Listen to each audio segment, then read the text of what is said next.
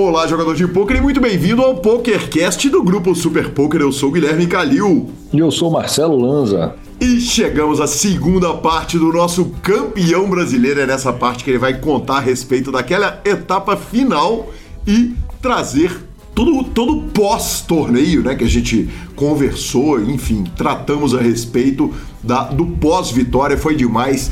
Lembrando, claro, o PokerCast é trazido a você pela Bodog, pela Suprema Poker, pela Pay for Fun e pela SX Poker.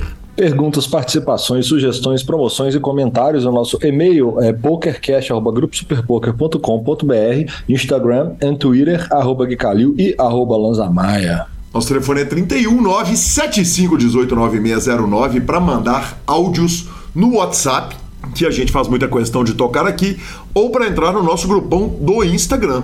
Na verdade, o grupão é do Telegram é do Telegram. muito bem colocado, muito bem colocado. E claro que a gente vai para nossa sessão de notícias que está recheada hoje, mas não sem antes falar da Holiday Series que está acontecendo lá no Bodog Poker. E estamos oficialmente em contagem regressiva para o melhor torneio de pôquer da virada. A Holiday Series acontece entre os dias 25 de dezembro e 8 de janeiro. São 65 eventos, claro, satélites a partir de 1 dólar e preparatórios de até 123 mil dólares garantidos. O dia principal tem 748 mil dólares garantidos em apenas um dia. São mais de 5 milhões de dólares nos jogos da virada do ano, Lanza. Aí sim, hein? Aí, Aí sim. sim. Bora de notícias? Vambora de notícias. Começando com o main event da WPT, que explodiu o garantido, Lanzinha. É... Nada parece detê-lo. Nada parece, cara. Se, se a turma podia falar, ah, o Bitcoin tá ruim, o EPT tá rolando lá na Europa e tal, os caras vão, garantem 15 milhões, praticamente dobram o garantido.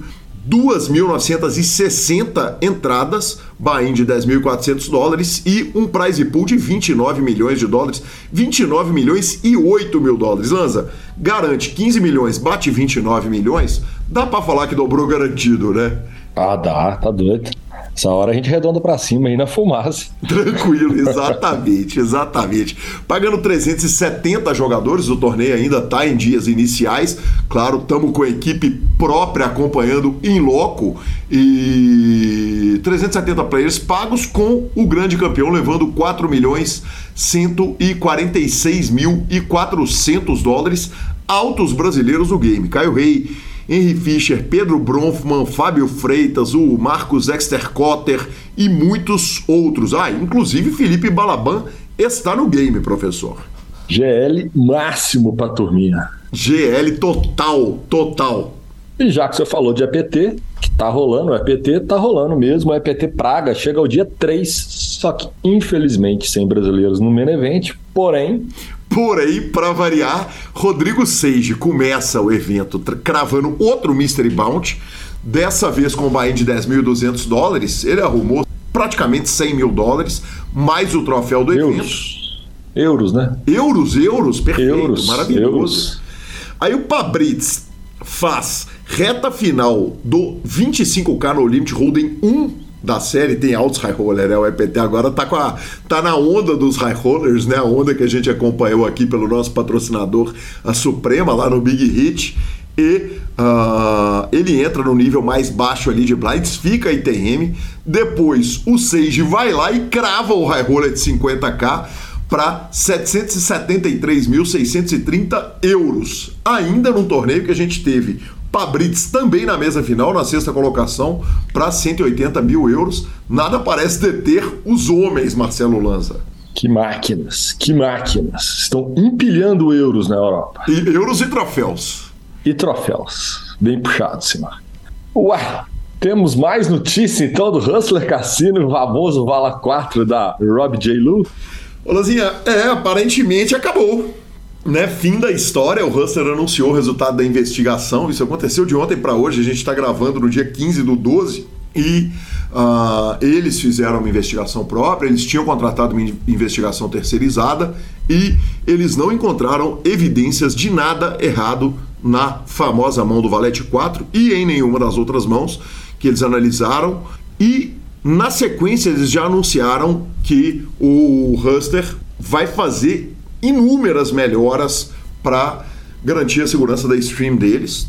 O, algumas coisas aqui, vamos falar um pouquinho a respeito de fatos antes, né? Primeiro, a declaração do Garrett Adelstein, que fala o seguinte: eu fico muito feliz que os caras melhoraram a segurança deles, uh, eu tô em paz com a, a, situação. Se eu decidir jogar, quando, se e quando eu decidir jogar de novo, eu estou aberto a jogar no Hustler Cassino. Da parte dela, ela deu uma entrevista falando que só quer ficar em paz e, e, e que está aguardando qual que vai ser a resposta do Garrett a respeito do dinheiro que ele pegou de volta, vale lembrar, né? Ele pegou de volta, depois anunciou que faria uma doação. Essa entrevista da Rob J. DeLu, ela deu ao Poker.org e aí a gente fecha a parte dos fatos. Uh, Lanzinha, posso dar minhas opiniões primeiro para depois te ouvir? Deve. Cara, primeiro o seguinte, a gente já tinha chegado à conclusão que se não tem prova, a gente vai defender quem está sendo acusada, né? Quer dizer, na medida que não tem prova, você não pode acusar alguém sem ter provas e, na dúvida, a gente ia tratar como se a mão não tivesse tido nada de errado. A questão do dinheiro que o jogador, que o Garrett pegou dela, e, e enfim, o que ele fez com esse dinheiro é complicadíssimo, é muito problemático. Eu acho que a partir de agora devolver o dinheiro para ela passa a ser uma coisa muito séria, né? passa a, a, a, a, ter que ser uma coisa que, que ele tem que considerar, quer dizer, na minha humilde opinião, é o certo né, nesse momento. O certo é ele ir lá atrás dela e devolver a grana e. Por fim, cara, para passar a régua nessa situação de uma vez por todas, o seguinte: se até ele, que foi o cara que se sentiu roubado, etc e tal, falou que tá de boa, que topa voltar lá para jogar de novo, quem sou eu para achar que o Huster que teve alguma coisa de errado? Eu só acho uh, que ainda tem muita coisa que precisa ser explicada, né? Tem 15 mil dólares que foram roubados do stack dela, que não se prestou queixas a respeito daquilo. Então, acho que é uma história muito mal contada, mas que o Hustler, com suas qualidades e defeitos, aliás, todos envolvidos com suas qualidades e defeitos. Se tem alguém que tem chance de só ser vítima aqui, é a própria Robbie J. DeLu. Mas, mas eu acho que é, é, é um caso super estranho, mas que agora ele fica para trás. É. Tipo, o Ivo tinha razão, né? Fazer o quê? pra variar, né?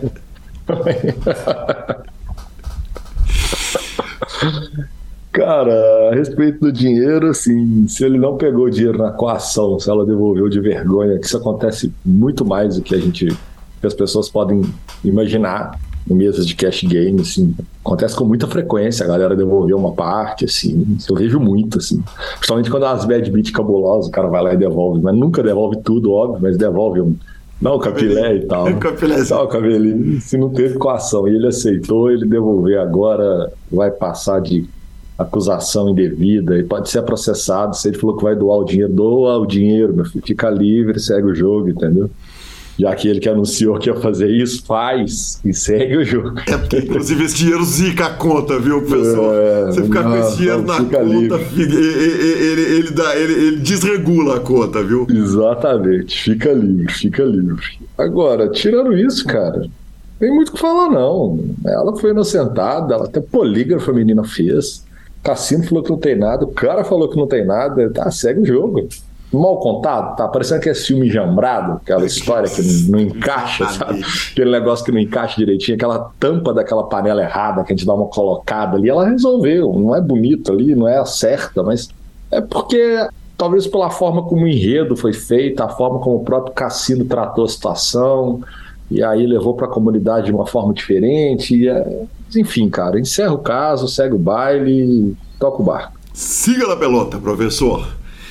E a WSOP começa, né? A WSOP Conta gotas, WSOP, né? Exatamente. Conta gotas. Conta gotas. Para falar dela toda semana, começaram, já soltaram o primeiro calendário, né? Avisando que a WSOP começa no dia 30 de maio e termina no dia 18 de julho de 2023. São mais de 45 dias, portanto e alguns eventos ela soltou. Eu acho legal que eles tenham soltado alguns, alguns eventos que são os principais.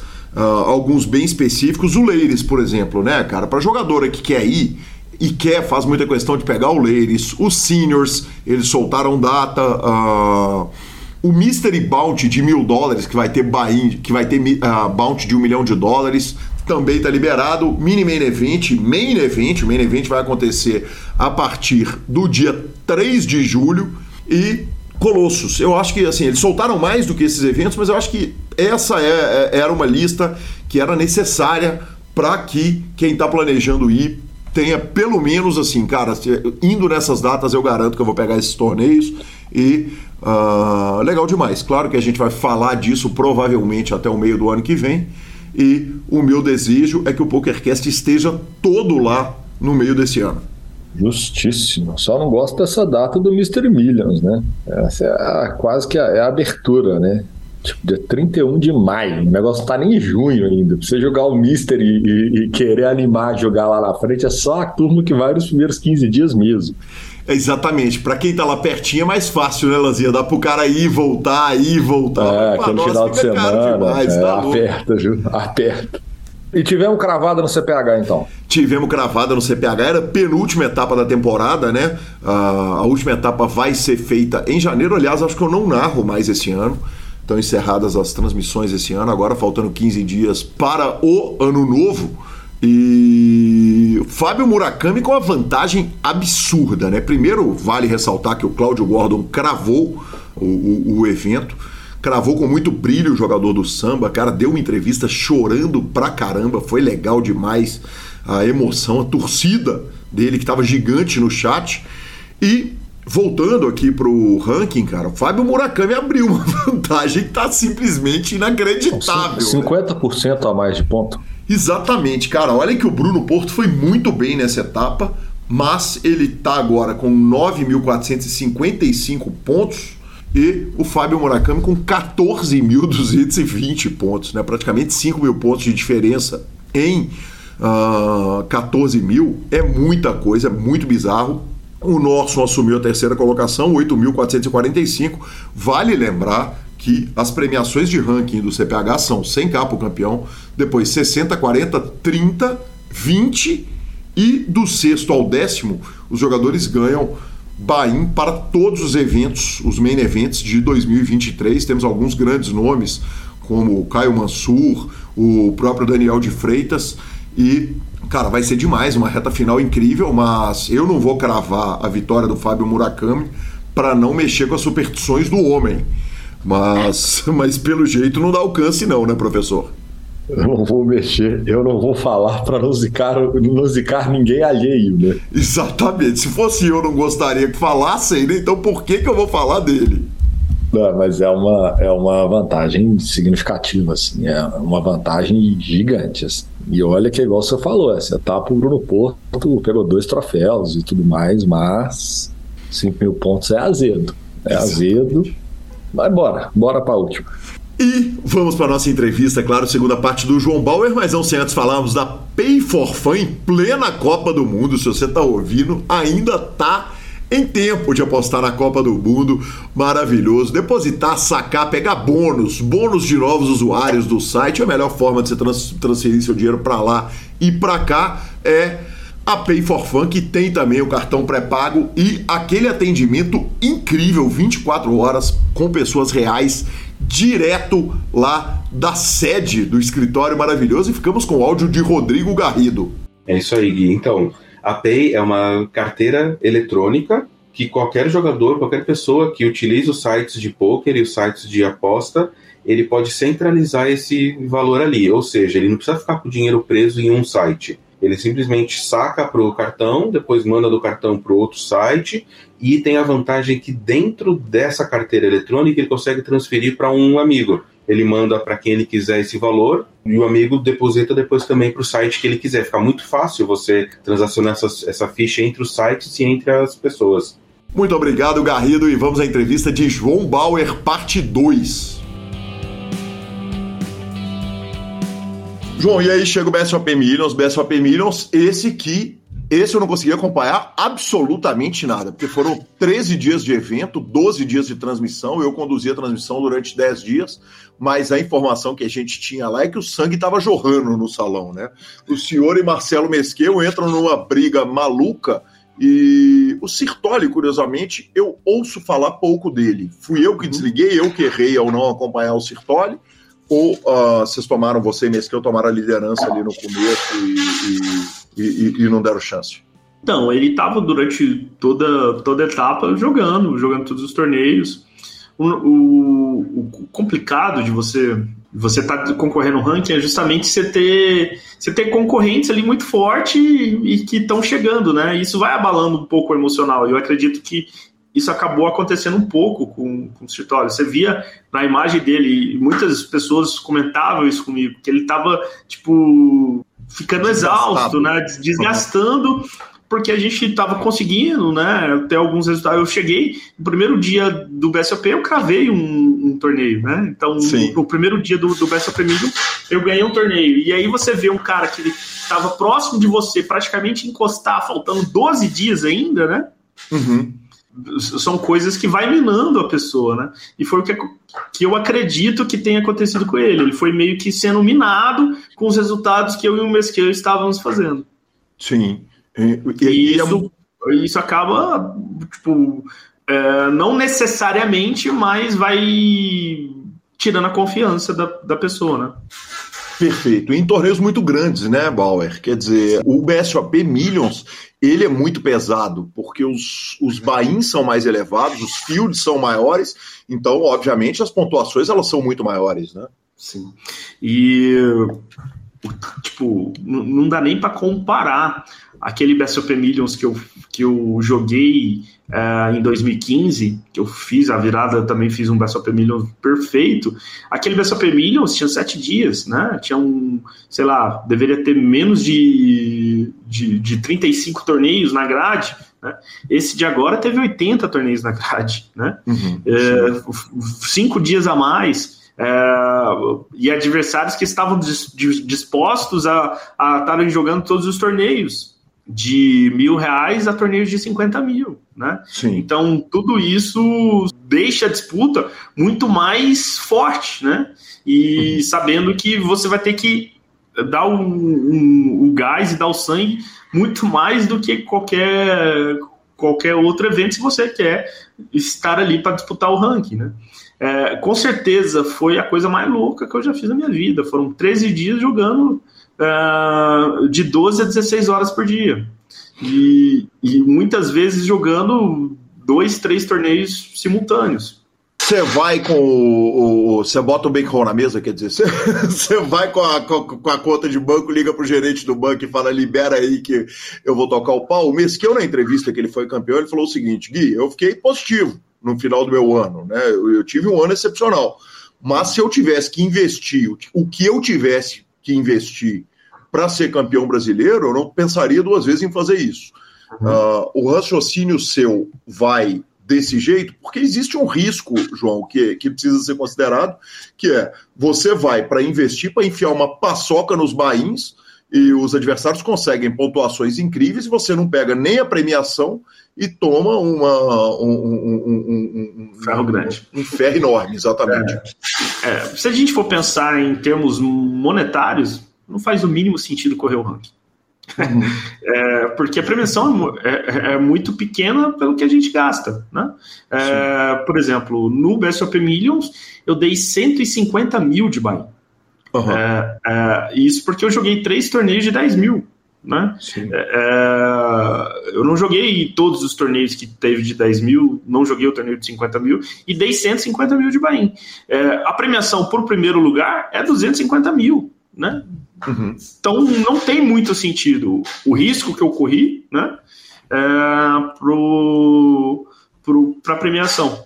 É, mas eu consegui ainda, mesmo, mesmo dando muito buy né, eu consegui ainda ter um, um milho lucrativo. Né, é, desses 150 mil que eu investi, tipo, eu consegui ter mais de 200 mil de premiação. Então, que sei lá, Fiquei 60 mil de lucro, 55 mil de lucro no, no BSOP Milho.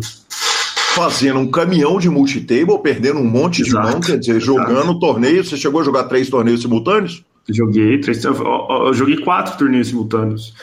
Teve um dia. É, o que, que eu fazia? No, no início do, do dia, eu procurava jogar o, os estágios iniciais de todos os torneios, porque jogando os estágios iniciais, é, eu poderia ficar grande nesses torneios e, de, e, de, e deixar eles pingando para um, uma parte muito grande, né? Olha que loucura. É, em um dos dias lá, estava tendo o High Roller One Day de 10 mil.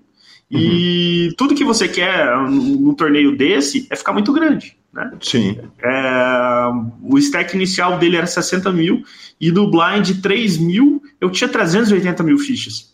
Né? Praticamente sete vezes o stack inicial. Então, uhum. É, tudo que eu queria era, era imprimir a Edge estando tão deep num torneio tão caro, né? Sim. Mas não, eu, eu, deixei pingando essas 380 mil fichas e fui jogar o, o mil reais freeze out. Uhum. É, e ao mesmo tempo, jogando mil reais freeze out, eu estava jogando também o 1200 Win the Button né? Uhum. E, e, e, deixando esse torneio de high roller pingando e só fui voltar para ele quando eu estava com 260 mil fichas no blind 612. Uhum.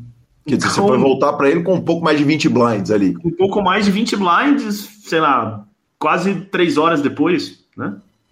Perfeito. Ah. Quer dizer, só a premiação desse torneio, ela já deve pagar quase o prêmio de campeão. É, a premiação desse torneio era 290 mil. É mais do que o prêmio de campeão, né? E, e, digo mais, correndo o risco de não ficar ITM. Sim.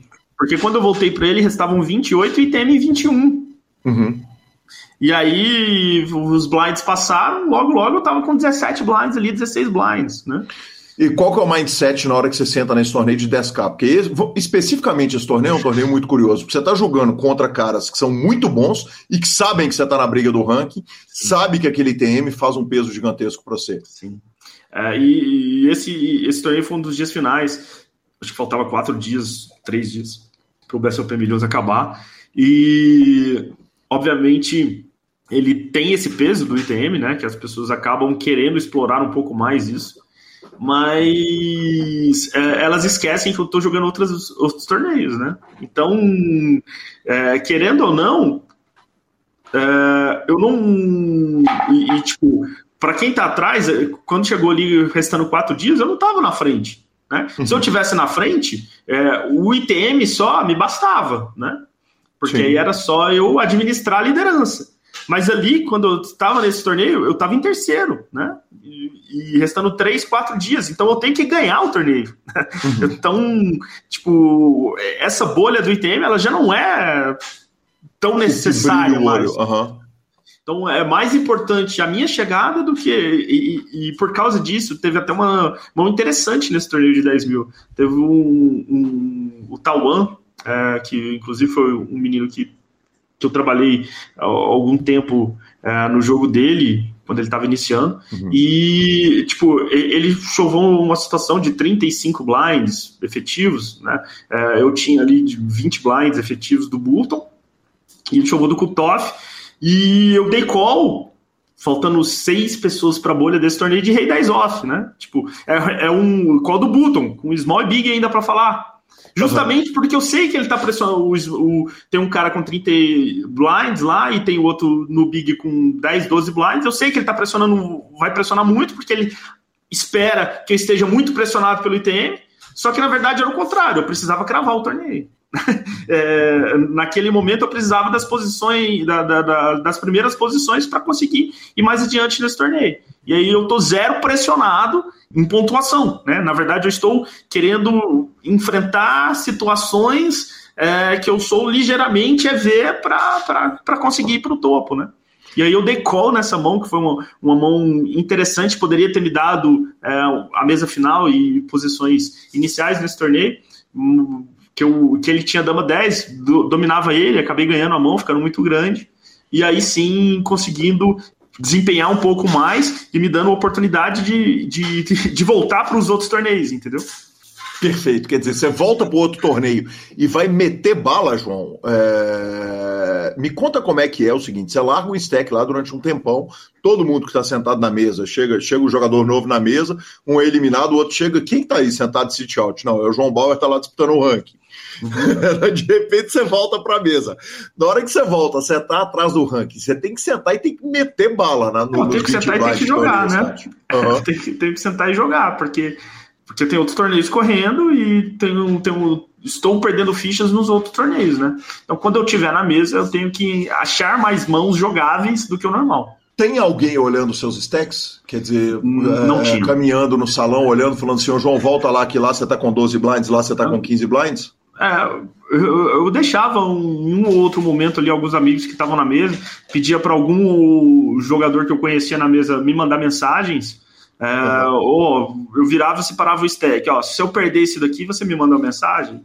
E aí os caras falam: Ó, João, você vai perder, você já perdeu aquilo que você tinha falado. E a partir disso eu fui trabalhando, assim, mas pedindo para um ou outro jogador que estava na minha mesa, basicamente foi isso que eu utilizei. Que sensacional, que homem maravilhoso. Uh, qual que é a sua colocação nesse, no, no, final desse torneio nesse One Day High Roller de 10K? Eu fiquei TM, fiquei TM. Só a primeira faixa de TM ali, acho que cai em 19. Perfeito. E com relação às grades de torneio, João, quer dizer, na hora que você termina as 16 horas de, de torneio, você vai abrir um dia novo que você vai ter que definir o que jogar a definição do que, que você ia jogar no torneio, ela depende da colocação atual no ranking ou você sai de Goiânia com o plano, planejamento todo feito? Não, eu, eu, meu planejamento era praticamente diário lá, né? Eu via o que tinha na, na grade do dia e, e, através disso, eu tentava jogar a maior quantidade possível de torneios e fazendo a, a estratégia que eu falei, de estar tá jogando os blinds iniciais do, dos primeiros torneios do dia. Que demais, que homem maravilhoso. eu estou encantado aqui ouvindo a história, João. É, e aí chega a reta final. Por exemplo, teve um, é, um dos torneios que talvez o que eu mais queria jogar, né? Que era o Omaha, cinco cartas, é, high roller de, de 10k. Né? Uhum. Esse torneio é um torneio que eu, que eu queria muito ter jogado, ter, ter focado nele, né? Mas uhum. Como eu estava jogando outros torneios, eu não poderia focar. Então o que, que eu fiz? Eu basicamente entrei nele no, só no dia 2, né? Então uhum. entrei ali com 16 blinds, da pior maneira possível para se jogar um torneio de 10 mil, né? Com bounty ainda. Muita gente entrou nesse Sim. torneio no, é. no, nos níveis finais exatamente porque ele permitia, ele estava muito próximo do ITM, entrou tanta gente que ele acabou ficando longe do ITM e foi uma transmissão de 13 horas. Né? É, então, na, na verdade, essa, esse torneio, eu acredito que qualquer pessoa no salão deveria ter jogado ele no dia 2. Por quê? Mesmo que não soubesse as regras direito de Omar cinco cartas. É, porque passaram para o dia 2 18 pessoas e pagavam, entrava ITM 23. Né? Uhum. Então, pensando nisso, muitos jogadores iam entrar. O que, que acabou acontecendo? 22 pessoas entraram no dia 2. Né? Sim. E a premiação que. A primeira faixa de ITM, que era 23, ela aumentou para 29. Sim, mas pagando menos que o Bahia, era tipo 7,800. Pagava 7,800. lembro. Mas é. É, imagina, você tá entrando num torneio que tem 22 jogadores shorts, né? Entraram 22 jogadores que você pode dar o, o bounty. bounty neles, né? Uhum. E, e praticamente quem só foldar vai entrar em TM. Ou seja, o custo desse torneio vai ser de aproximadamente 2 mil reais. Uhum. Entendeu? Como que qualquer pessoa no salão deveria ter jogado ele. Entendi. Perfeito. E tá correndo o risco de, das coisas irem bem e você ganhar ali 200 mil, né? Faltando Perfeito. 20 pessoas. Com um detalhe importante, né, João? Tá todo mundo entrando porque o evento é de um EV violentíssimo e você está entrando preocupado em entrar na faixa de premiação e muito mais, quer dizer, ignorando solenemente o que, vem de Balt. O que vier é, lucro, mas Exato. na realidade você é o único cara no salão que está muito mais preocupado com a distância que você vai alcançar nele do que com os Balts que você vai recolher no meio do caminho. E esse, esse é, é um torneio que ele ainda pagava 160% da pontuação por ter blinds acima de, de 45 minutos e ser um evento acima de 4 mil reais. Ah, perfeito, perfeito. com um detalhe importante estratégico, né, João? Quando você está falando de, de, de, jogo com cinco cartas na mão, no seu all-in você vai ter mais que 40% ali em 80% das situações sim. quando você resolver abraçar pré-flop. Sim, sim, sim, sim. E esse torneio foi um exemplo de que eu entrei TM sem jogar, né? Uhum. Uh, eu não joguei ali, eu entrei no dia 2, não joguei e entrei ITM só foldando praticamente. Perfeito, perfeito. João, e há dois dias do BSOP você tá, uh, quer dizer, tá, tá, tá dando para ver a ponta ali, mas você tá atrás. Me conta qual é a situação, faltando duas sessions de poker para definir o um campeão brasileiro. Então, faltando dois dias, eu praticamente estava é, desolado já, né? pensando, putz, eu fiz um BSOP Millions inteiro, faltam dois dias para acabar, tô aqui a 100 pontos do, do Mesquil, que já tinha sumido a ponta, 100 pontos são três ITMs, mas tem só mais sete torneios para jogar, e o Mesquil vai jogar os sete torneios também, e então meio que eu já tô bem desolado, assim, sabe? Pensando que não, não tudo que eu tinha feito nesses 12 dias não ia dar certo. E, e aí chega o, o dia semi, né? Que é... Uma pergunta importante. No ferro, nesse momento, no BSOP, quer dizer, você está fazendo conta tava, de tava praticamente empatado. Estava praticamente ah. empatado. É, que eu tinha conseguido um, um, um resultado expressivo no, no, torneio de Omaha. Nesse torneio de Omaha eu puxei 60 mil. Já tinha uhum. conseguido também dois itens em torneios de 10 mil dos três que eu joguei. Então é, eu estava praticamente empatado aí, fal, faltando dois dias, onde não tinham mais torneios muito caros, né? Então uhum. não tinha como ser um BSOP muito, muito down. É, e só que foram 12 dias ali já jogando praticamente 16 horas por dia e sabendo que o resultado poderia não ser o esperado, né? Perfeito. Aí, não, que, não que não tivesse premiação para segundo e terceiro colocados, né? Exato. Havia ali uma premiação. Claro que você quer ser o campeão brasileiro, né? Você está dando entrevista porque você é o campeão. você sempre cabe ouvir sua história. Mas Sim. se fosse vice hoje, teria outra pessoa aqui dando essa entrevista, né, João? Sim. E esse é um, é um, é um dos detalhes legais, assim, é, da minha carreira, porque eu acho que eu bolei muitas situações que eu poderia ser o primeiro brasileiro de destaque. Né? Uhum, é, por exemplo, eu poderia ter sido o primeiro brasileiro a cravar um LAPT. Né? Sim, no vice Isso em 2011. É, uhum. E eu acabei ficando em segundo. Eu poderia ter sido o segundo jogador, é, segundo ou terceiro jogador a ter um bracelete. Eu uhum. acabei, quando restavam cinco pessoas no WSOP em Vegas, ficando em, em, quinto lugar. E, tipo, você sabe o que, o que era um, um bracelete há, há, 10 anos atrás, né? Sim, era garantia de pet no peito e tranquilidade na vida, com salário exatamente, em dólar. Exatamente. É. É, teve, teve, diversas teve, teve um, um W Cup que eu acabei caindo em quarto. Se eu ganhasse ele, eu seria o primeiro brasileiro a ter ganho dois W Cups. Né? Uhum na época que o W Cup ainda era um, um evento de glamour, que tinha braceletes, bracelete e tudo mais, né? Eu acabei bolhando essas situações e eu não queria bolhar essa de ser o primeiro jogador a ser bicampeão brasileiro, né? E estava concorrendo justamente contra uma pessoa que era ou eu ou ele, né? Sim. Que era um que eu ali. E faltando dois dias, faltavam 100 pontos, dois ITMs e meio, e no dia final, é, e é engraçado, né? Que eu tô jogando é, o Ten Game, né, no dia semifinal, dia 1 um do Ten Game. É, entrei no, nos blinds finais, porque não estava jogando outros torneios. E jogando os, os blinds finais de um Ten Game, estava também na reta final de um torneio de Omaha. É, Omaha Turbo, um torneio da noite e, sei lá, isso já era a 12 hora do meu dia, né? Então, estava uhum. em dois, duas telas, ali, uma e meia da manhã, Uh, 19 left no torneio de Omaha e não tem game. E aí acabo caindo 19 left no torneio de Omaha e restando só o tem game para acabar o dia para a gente ir para o último dia. Né? Eu já desanimadaço, uh, os blinds já caros no tem game e no finalzinho do dia ali, acho que quando o dealer falou é, e esse, esse Tem Game era um torneio caro, né? Era um torneio de 5 mil reais e que dava também a, a pontuação de 160% é, por ser um torneio que tinha blinds acima de 45 minutos. Uhum, então era um torneio perfeito. que era muito importante para o ranking, né? E nesse momento. E um torneio casca grossíssima, hein? Eu passei por esse torneio ali com o Felipe Fio pra gente. A gente estava discutindo, foi o dia que, que não teve transmissão.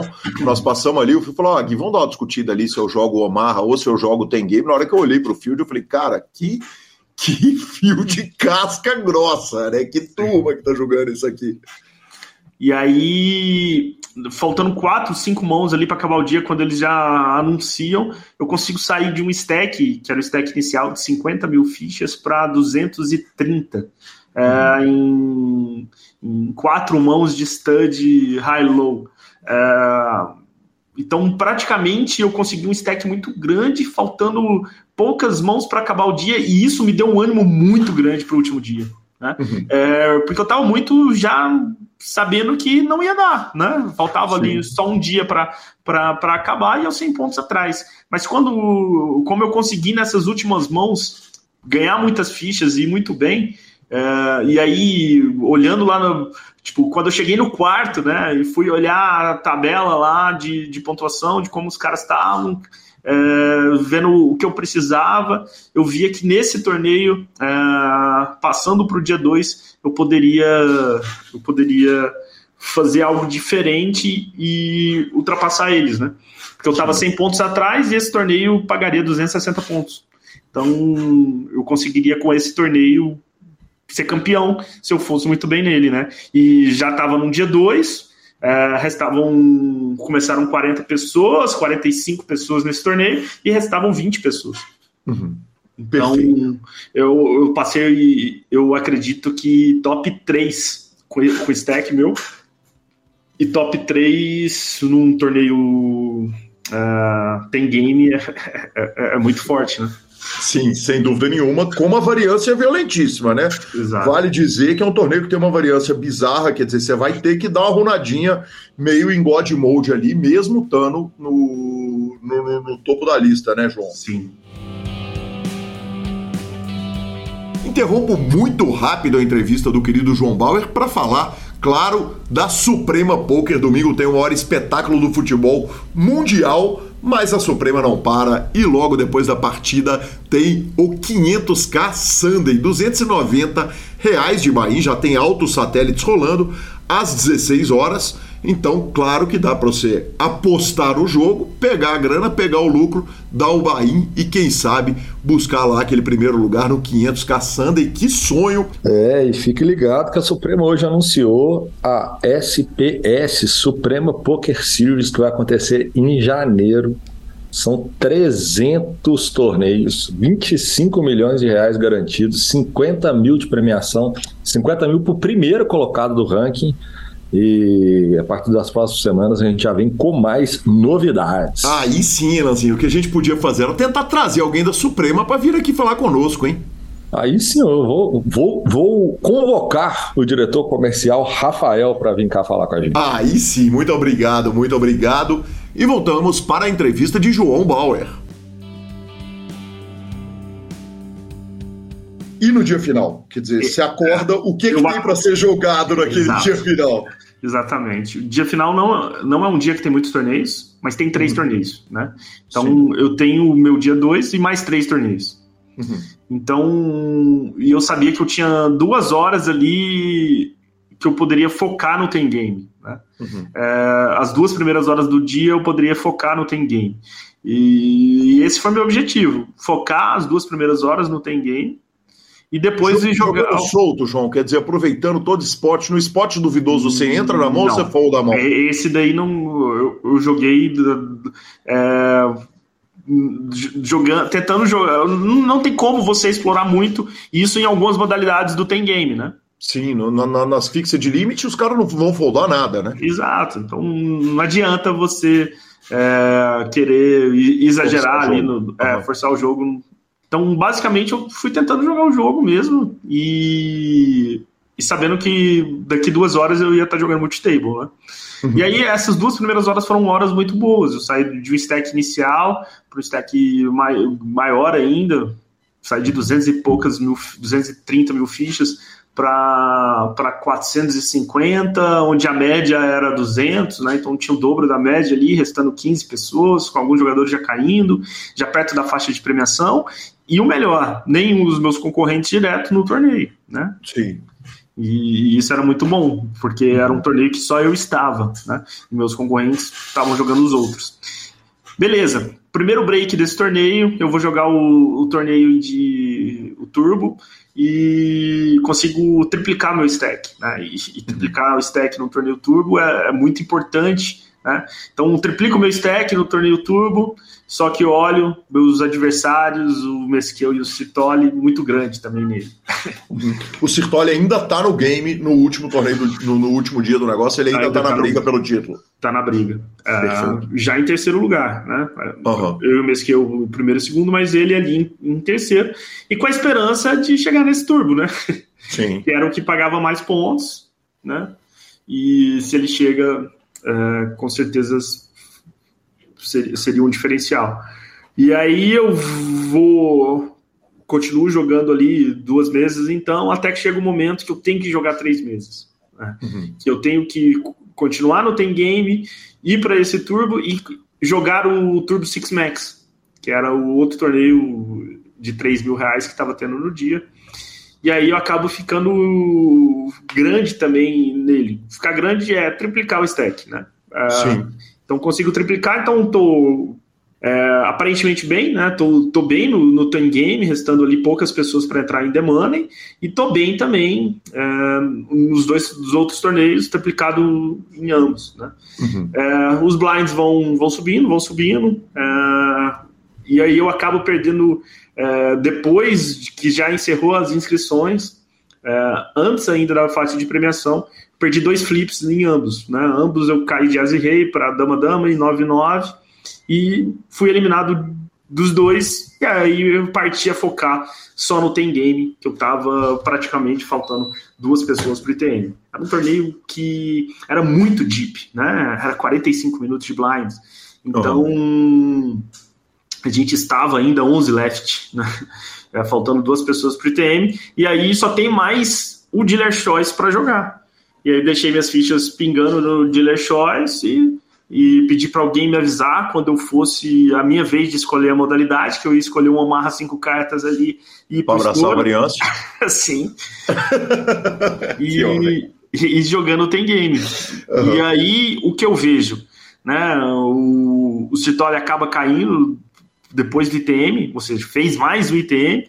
É, talvez ele tivesse me passado se eu não fizesse TM no Tem Game, né? Então, uhum. tipo, meio que a gente estava nessa briga também para quem iria ficar em segundo nesse momento. E que eu, eu necessitava do ITM do Tem Game para conseguir a segunda colocação ou posi algumas posições a mais do Tem Game para conseguir. Moral da história: o Mesquel fica gigante no Turbo. Uhum. que era um torneio com 250 pessoas né?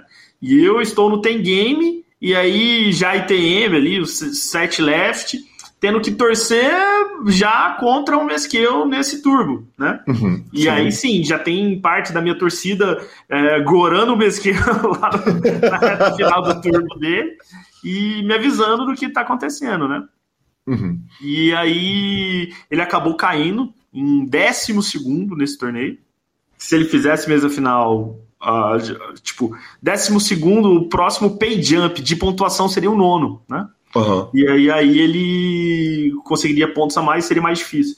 Mas ele acabou caindo em décimo segundo, mas fez mais pontos. E sobrou pro Mesquel só o Dealer's Choice também.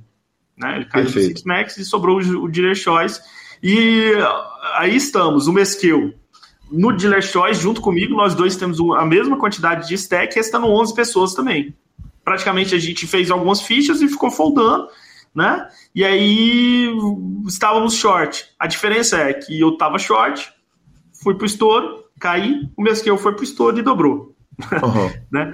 E aí chegou o DC lá perto da gente e falou: João, vocês querem saber a situação de vocês? Claro, né? Tudo que eu quero é saber que, que estágio que eu tô. E isso era set left no. no eu, eu, acho que era um pouco mais adiante. Eu acho que era quatro left no, na, na minha FT do Ten Game. E era o 9 left no torneio do Dealer's Choice lá do Mesquil. Ele falou: Ó, oh, João, se você cair em terceiro, o Mesquil não pode fazer ITM nesse torneio. Uhum. Se ele fizer ITM, você tem que ficar pelo menos em segundo e torcer para ele não ficar entre os cinco. Uhum. Ou você tem que ganhar e torcer para ele não fazer HU. Porque se ele fizer HU, ele te ultrapassa. Perfeito. Aí, beleza. Então, primeira coisa, pensar no meu, né? No que eu tenho que fazer. Então, uhum. estávamos ali no Best of Millions, depois de 13 dias jogando, faltavam três torneios para acabar: o Main Event, o Dealer Choice e o Ten Game. Uhum. Olha, olha, que história bonita isso. Bonita Dificil, demais. Dificilmente a gente vai ter outro, uma disputa dessa maneira, sei lá, na nossa hum. vida, né? Sim. De BSOP. Porque faltavam três torneios, é, eu estava three-handed de um e o Mesquil estava seven-handed de outro. Então eu Sim. tinha que ganhar o meu e torcer para ele não fazer a HU dele, para eu ser campeão. E acabei me envolvendo no, no all-in com o Geraldo, three-handed. É, e Geraldo César, que disputava o ranking de Mixed Games, Já inclusive. tinha sido campeão. Ah, tá, perfeito. Ali ele já estava, quando ele fez ITM nesse torneio, ele já, já foi. É, não tinha como ninguém mais alcançar ele. Então ah, ele perfeito. era o campeão de, de Mixed Games. De Mixed Games, sim. E, e aí eu me envolvo num win muito grande com ele e vou pro Heads Up com uma lenda do, do poker brasileiro, que é o Ariel Bahia, né? Uhum.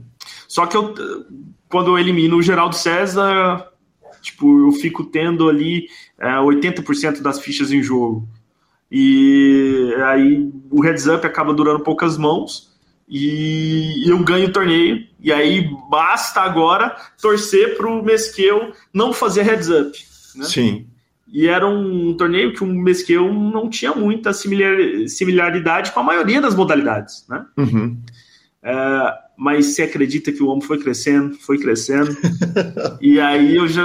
É uma fortaleza, né, Bauer? É. Pelo amor de Deus, né? E de repente eu vejo ele five-handed em primeiro em fichas. Ai, meu Deus. e aí eu tinha só que torcer para ele cair em terceiro, né? E aí teve várias situações de all-in, dos shorts, né? Uh, dele como short também, mas os shorts uh, iam all-in. Eu, eu lembro que quando chegou no three-handed, foram três shorts em all-in para ser eliminado, e os três shorts do, dobraram. Uhum. E teve um momento que um short foi ao in que eu ramirei. que, que eu virei e achei que o short tinha caído, que eu até virei assim, tava acompanhando a mesa, eu falei, é, GG, mas que é o campeão. Uhum. Meus amigos até curtem comigo. É, você achou que tinha perdido ali? Ramirou invertido. ramirei invertido. é, GG, mesmo que é o campeão, achando que o short tinha sido eliminado. Mas os shorts acabaram dobrando e aí, quando o Mesquil foi o short, uh, ele não teve a mesma sorte e acabou sendo eliminado ali em terceiro lugar, justamente a faixa ideal para eu ser campeão e ganhar o título do, do, brasileiro por cinco pontos.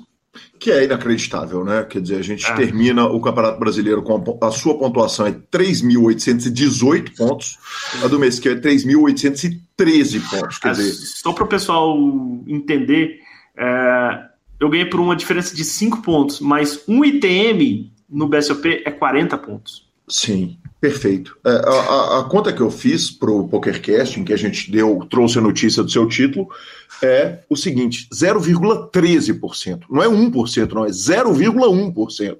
uhum. né, uh, arredondando. É, é, é, muito pouco, é muito inacreditável, né? Uhum. O... João, algumas perguntas a respeito disso ainda. É, você perdeu algum registro? Porque existe esse risco, né? Sempre uh, numa reta final, quando você está ali jogando aquele monte de bala, é, você fazer o registro tardio máximo é uma das, das estratégias que você tem.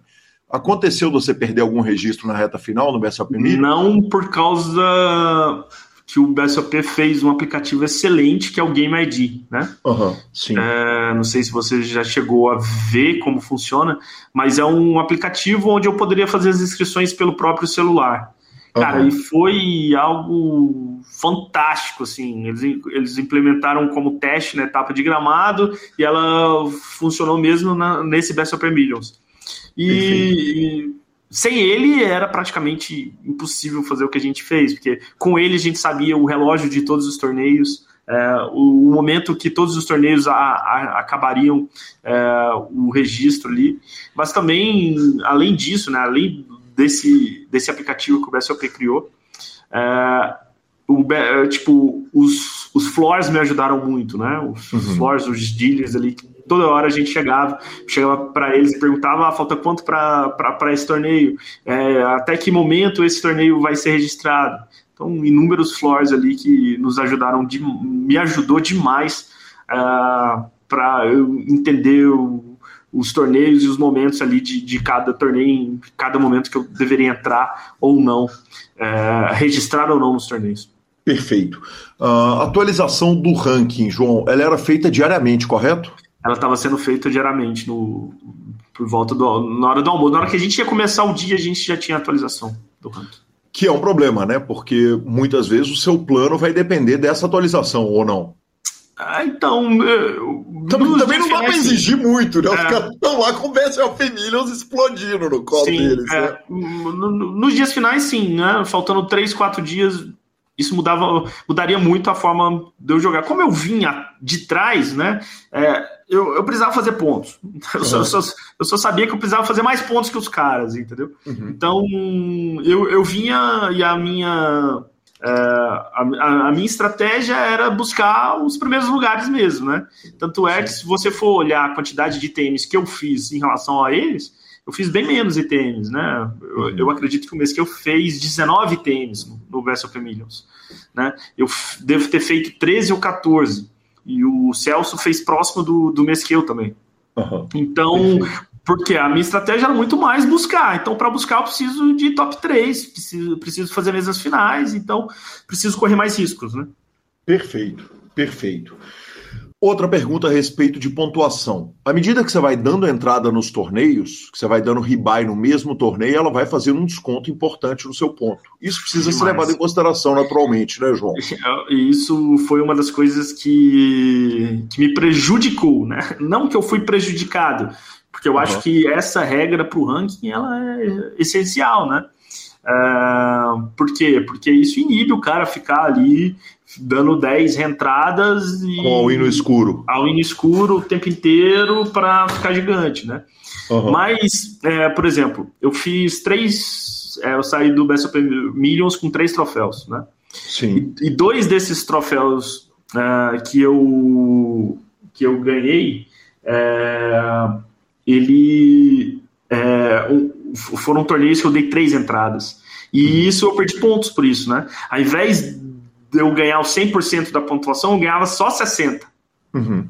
Então, se eu tivesse ganhado esses dois torneios com a pontuação de 100%, eu teria chegado nos últimos dias com uma diferença muito grande, entendeu? Sim, mas, mas talvez, aí tinha tirado todo talvez, o amor. É, mas talvez. Ganha, não tem game no ganho, Sim, mas isso poderia ter te tirado da disputa. Quer dizer, para entrar numa disputa e que não tem esse abatimento, o jogador tem que estar disposto a dar 400 bains com o hino escuro, não? É, provavelmente. Pois é. Uh, João. O que eu quis dizer é, é basicamente é. Eu poderia ter chegado em outros torneios que eu não dei três tiros, entendeu? Uhum. Ah, sim, perfeito. Mas perfeito. calhou, deu che ter chego em dois torneios que eu tinha dado três tiros, né? Uhum. É, da terceira bala ter sido a bala, a bala que, que deu certo. A, a de prata.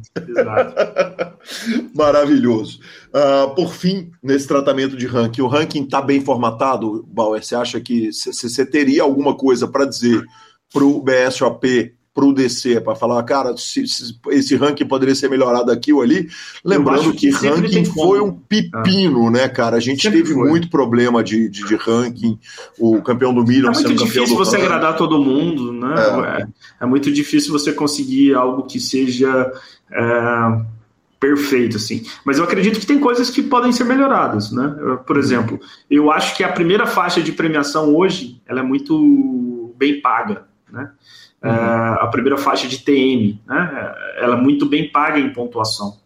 E eu acho que poderia diminuir um pouco. Né? Ao invés de ser 40 pontos, a primeira faixa de pontuação, ela começar com 20, né?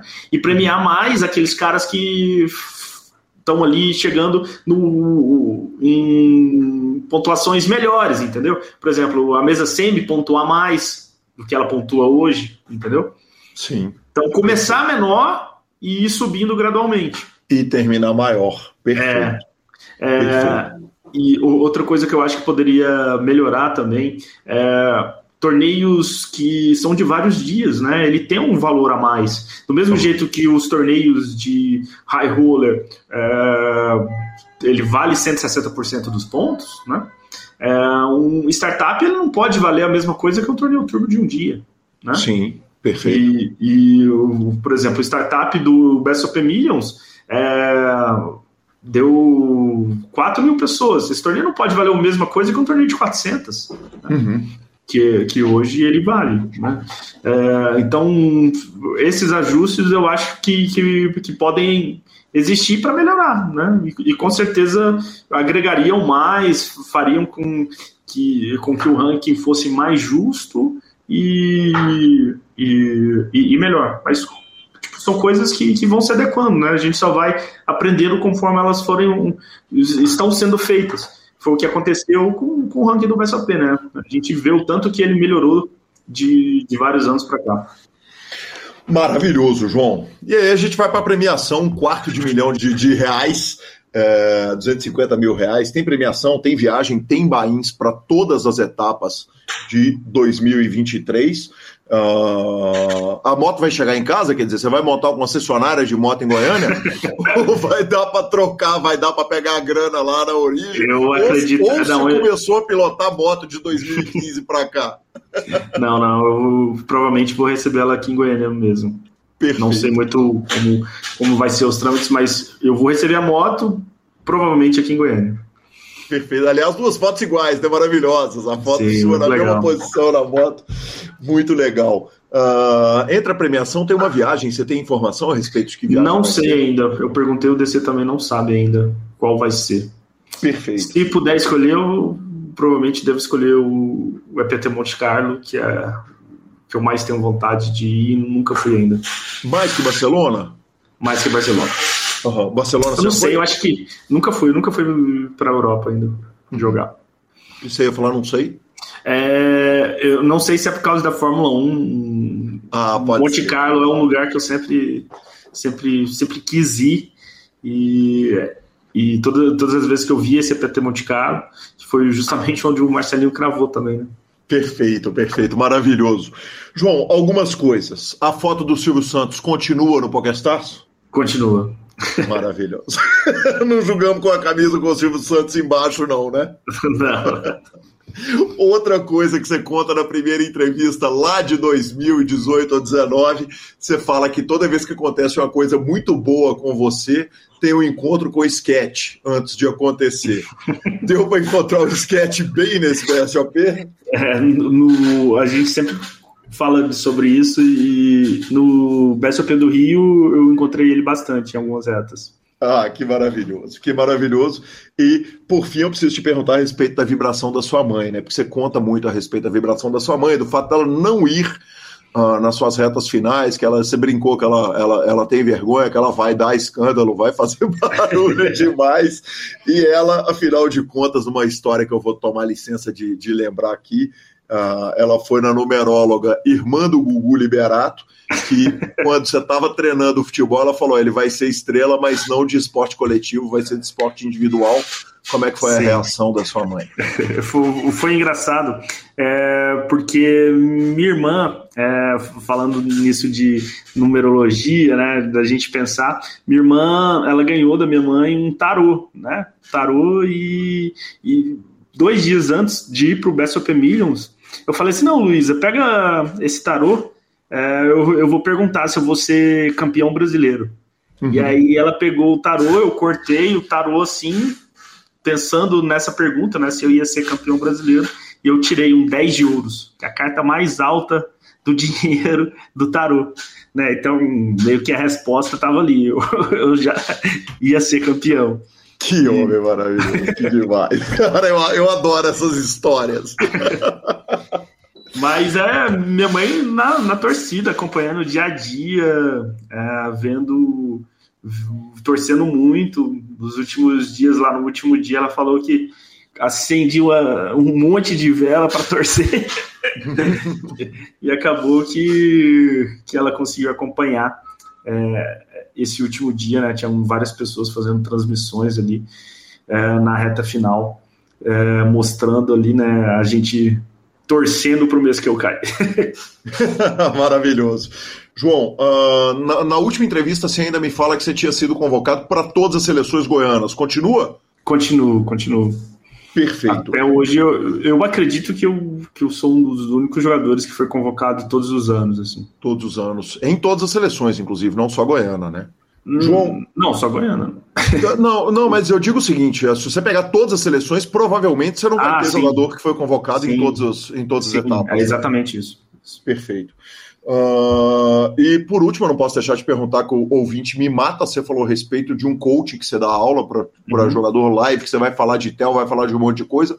Onde que o jogador, onde que o ouvinte do PokerCast e a ouvinte do PokerCast encontram o seu coach? Esse é um curso que eu tenho de, de poker ao vivo. É só pesquisar por joãobauer.com.br e lá nesse, nesse site tem, tem mais detalhes de como funciona. Maravilhoso. João, bicampeão brasileiro 2015-2022, foi décimo colocado no Omaha, no ranking geral de Omaha, que não é pouco, décimo quinto no ranking de Mixed, uh, um gigante do poker brasileiro, definitivamente um dos jogadores que mais entrevistei na minha carreira, uh, somando PokerCasts, primeira fase, segunda fase, aquele encontro em Goiás que nós falamos sem pauta. Que honra, que prazer estar te entrevistando aqui, que gosto que foi te ver levantar o título brasileiro e meus parabéns mais uma vez. Muito obrigado, Calil. Espero continuar muitas vezes voltando aqui e muitas vezes para contar grandes conquistas, né? É, a gente, como jogador de pôquer, como é, jogador profissional, a gente quer sempre quer sempre estar tá trazendo os resu resultados, né? E fico feliz de poder estar tá, ano é, após ano conseguindo ter grandes resultados para poder voltar aqui para o PokerCast.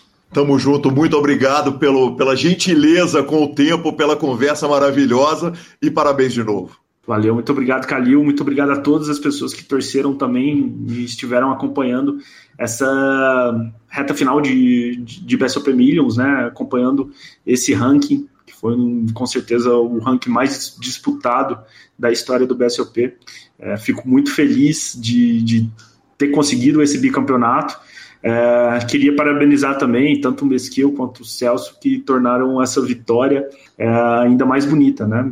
Fazendo, fazendo essa disputa muito bonita ali de, durante todos esses dias. Queria também agradecer a todos os dealers é, que, que me ajudaram ali na, durante o BSOP, me, me meio que falando o, horário dos torneios, né? Dealers, floors, toda a equipe uhum. do BSOP, que é uma equipe fantástica.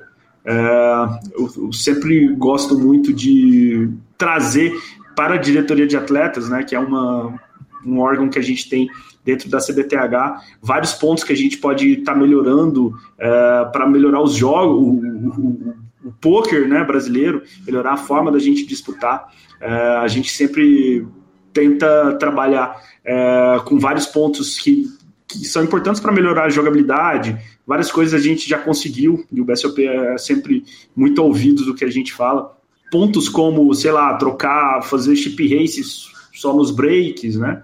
É, são, são conquistas que, é, que a gente, nós, né, como jogadores, sempre quer um melhor andamento. E é, isso só é possível pro, através de uma equipe que, que ouve muito né, o que os jogadores querem, ouve muito o que os jogadores pensam.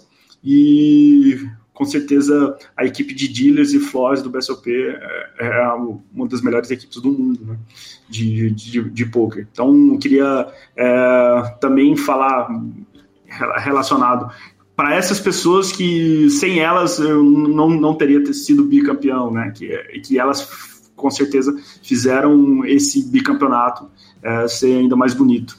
Maravilhoso, muito obrigado, João. Até a próxima, até o próximo título. Valeu, muito obrigado, carinho. Um abraço.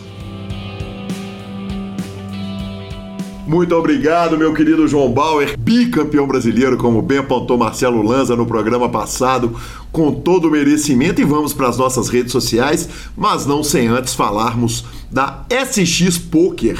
Cash Game 24 horas, você sabe, atendimento nota mil, aliás, estamos falando de atendimento, né? Os patrocinadores do PokerCast são bons de atendimento e a SX é muito especial, torneios milionários sem taxas, sem burocracia, altos bônus e altas promoções. E claro, você pode também ser agente da SX, o maior dos clubes que ganhou o prêmio de tudo quanto é lado na premiação da Suprema. Venha jogar conosco, jogue na SX. Agora vamos de redes sociais? Vamos de redes sociais. Vezes tinha muito tempo que eu não colocava um tweet aqui nas nossas redes sociais. E uh, temos, tive, eu tive um tweet, abri ali o, a, a do poker mundial e o Patrick Curran estava falando o seguinte: eu apoio 100% o direito do cara fazer hit and run num cash game. Você também? A gente explica, claro, para quem está começando a jogar poker que fazer hit and run é sentar, jogar durinho, bater uma mão, levantar e ir embora. E, Lanzinho, eu sou muito a favor disso, cara. Eu, eu vou te falar, que me irrita demais essa parada de obrigar jogador a ficar sentado quando ele tá ganhando e tal, não sei o quê. Isso piora em muitas situações. Quer dizer, outro dia eu fui num, num, num, num casamento que era do lado do clube de pôquer. A moça que estava comigo era madrinha e eu não. Então eu ia ficar separado dela na igreja.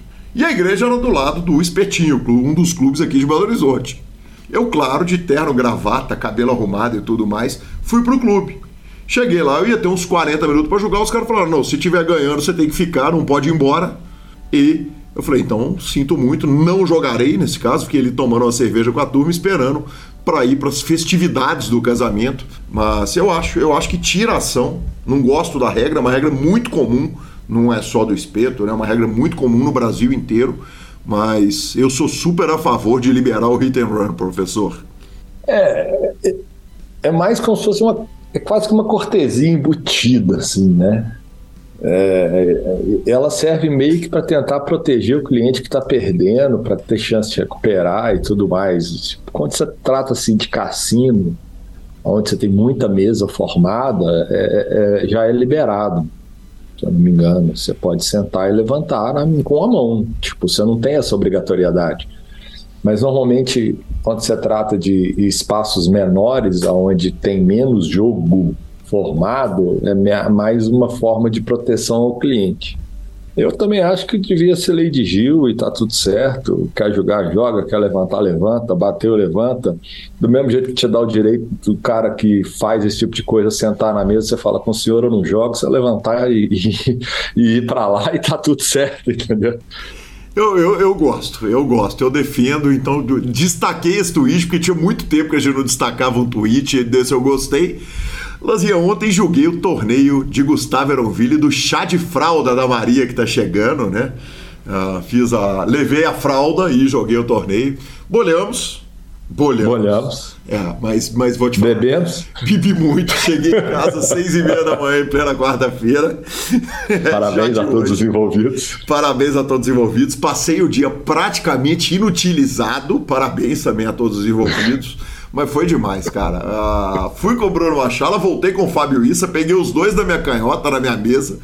E, cara, foi, foi legal. E você ainda queria ganhar torneio. É, não, olha. Fui mais longe que os dois. Se, é, dá, dá pra tirar essa vantagem ou não, não conta nada? Dá, sempre dá. Conta os dois, conta os dois, sempre dá. Exatamente. Aliás, dois entrevistados do PokerCast, né? Que se diga.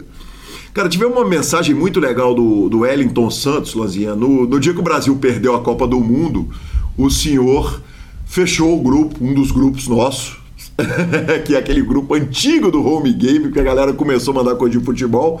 E o Wellington me mandou inbox o seguinte: Cara, quero dar parabéns pela entrevista do Machala, um cara simplesmente sensacional. Ele não deve lembrar, mas no online eu tive o prazer de fazer heads up, bater o papo com ele no Meet e tal. Uh, mas no final deu a lógica, ele acabou cravando. E eu tenho recebido muito elogio a respeito dessa entrevista. Uh, como eu disse, né, o Machala é um cara muito especial mesmo. E, e, eu fico super feliz que as pessoas tenham curtido tanto a conversa com ele. O Mauro de Taubaté pediu para a gente falar o nome dele para dar aquela regulada. Ele passou no dia 1A em sexto em fichas, já entrou ITM lá no, no torneio do WPT, que homem maravilhoso. Então, PokerCast regulando mais uma vez a conta. E por fim, o Gustavo Fontanelles ouviu mais de 4 mil horas de PokerCast e propôs que o PokerCast devia ser diário. Eu não devia nem ler essa mensagem. Dá uma segurada aí. Eu não devia nem ler essa mensagem que vem com uma proposta dessas, mas de qualquer forma agradeço o carinho e se a turma está querendo diário é porque eles gostam do que a gente está fazendo, né, professor?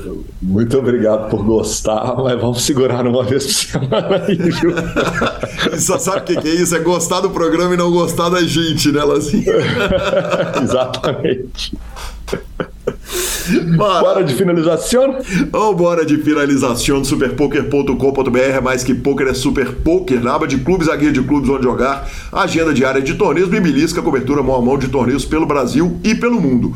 No YouTube, as melhores transmissões do Brasil e do mundo e na Twitch, trabalho do Alan Ferreira e também transmissões. Dica cultural. Lanzinha, deixa eu fazer uma coisa aqui. A primeira é o seguinte: Deixa. o PokerCast acabou. Para quem não gosta da dica cultural, pode, pode encerrar, pode finalizar, porque agora eu tenho que ter uma conversa com você. Não vai ser longa, mas eu assisti hum. Vandinha na íntegra. Mas eu não. Não? Não. Pá, tá. Ixi. Nós não podemos discutir spoiler. Ah, eu então, não. Então quebramos, então tá joia, não? Então tá, tá, tá feito. Peraí, deixa eu segura aí, aqui dentro das minhas Segura aí que eu tô muito feliz que você, que você viu uma dia na íntegra. É, semana que vem, semana que vem eu, eu acabo. Eu acabo e aí a gente. Até semana que vem eu vou dar um jeito de acabar e eu tive de viajar essa semana, me embololei todo. Então, semana que vem a gente discute, então, pode ser? Pode ser, tá combinadíssimo. Eu já vou então deixar uma dica de um filme bem aguinha com açúcar, mais divertidinho, né? Uh, eu que tô tentando evoluir ali no, no, no, no idioma dos nossos hermanos, um filme argentino chamado Matrimilhas. Uh, é um filme bem nota 5, assim, sabe? É, bem nota 5 que um casal entra para um programa em que um começa a agradar o outro para ganhar milhas. E que tem prêmios e tal, não sei o quê. É bem sessão da tarde, mas eu vou te falar que eu me diverti bem... a pampa assistindo o filme em espanhol com legendas em espanhol. É, inclusive a descrição que você deu do filme aí, ela é, é, é, difícil de ter alguma coisa surpreendente com um enredo desse, né? Não, é, inclusive lembra muito aqueles filmes do que uma querida troquei de sexo, não sei o que, ganhei na loteria, aqueles Globo filmes assim. Cinema argentino que é tão bom, esse filme tá longe de, de chegar perto dos grandes clássicos do cinema argentino.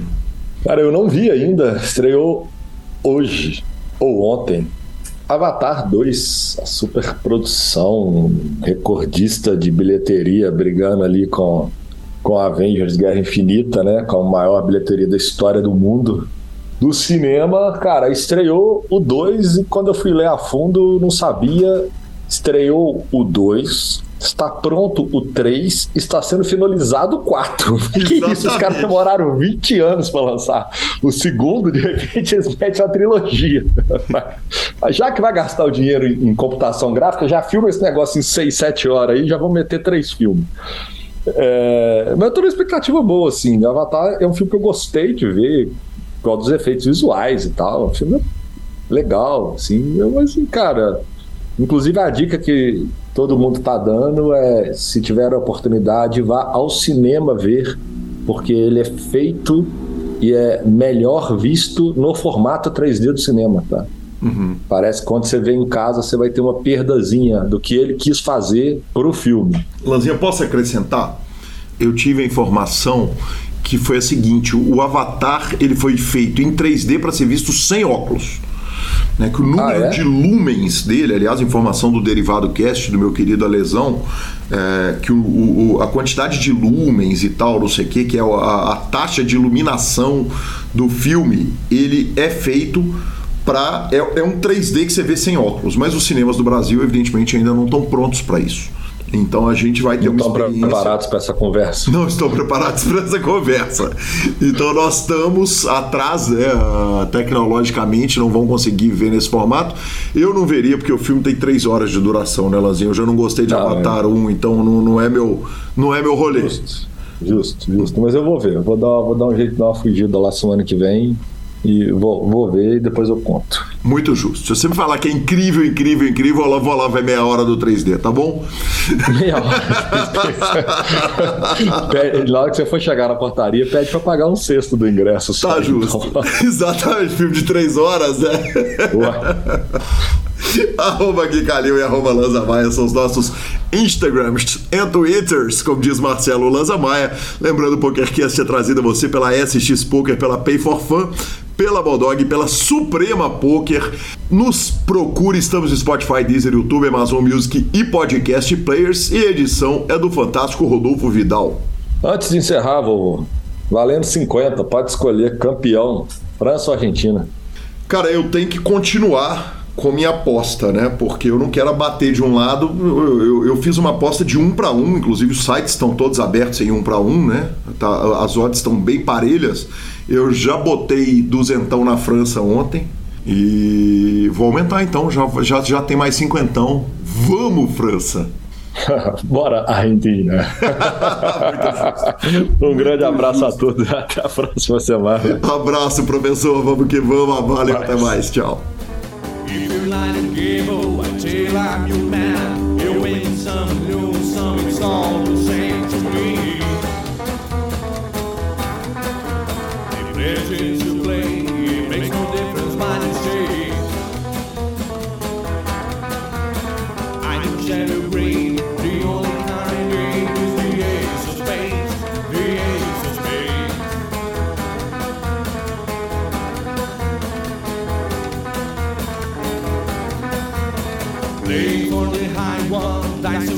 apple, it gone with the flow.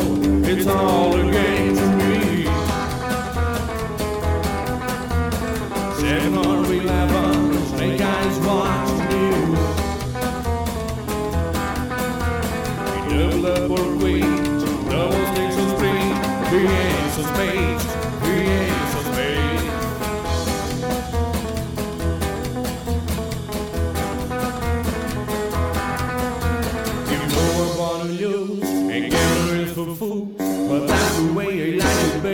minor one, to.